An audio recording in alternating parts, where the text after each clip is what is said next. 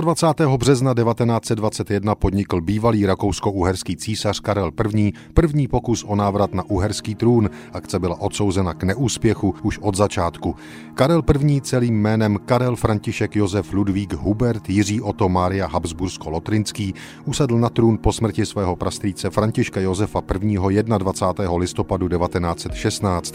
Výsledek první světové války, rozpad monarchie a vznik několika nástupnických států, většinou republik, způsobil, že musel s celou rodinou odejít do exilu. V té době 21-letý muž se ale svých šlechtických titulů a nároků nikdy nevzdal.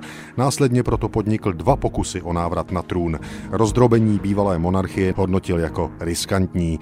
První pokus o takzvanou restauraci monarchie začal právě před 100 lety, 26. března 1921. Karel I. zvolil za místo akce Maďarsko. To teď bylo nesrovnatelně menší než ještě nedávno Uhry, ale dál bylo monarchií. Království vládl admirál Miklós Horthy jako říšský místodržitel. 26. března 1921 se Karel inkognito vrátil do Budapešti, bez toho, aby Horthy ho informoval, jak předtím slíbil. Karel I. přitom mimochodem během velikonoční večeře v Královském paláci důrazně požadoval Horthyho odstoupení. Ten odmítal a připomínal přitom i vedle domácích maďarských okolností i okolnosti zahraničně politické. Československo, Rumunsko a Jugoslávie to Budapešti vzkázali zřetelně. Pokud se Karel I. vrátí na trůn, může Maďarsko počítat s vojenskou intervencí. Bývalý císař pak strávil ještě 1 týden ve městě Sombátely na západě Maďarska a když pochopil bezvýchodnost svých nároků, vrátil se zpět do exilu ve Švýcarsku.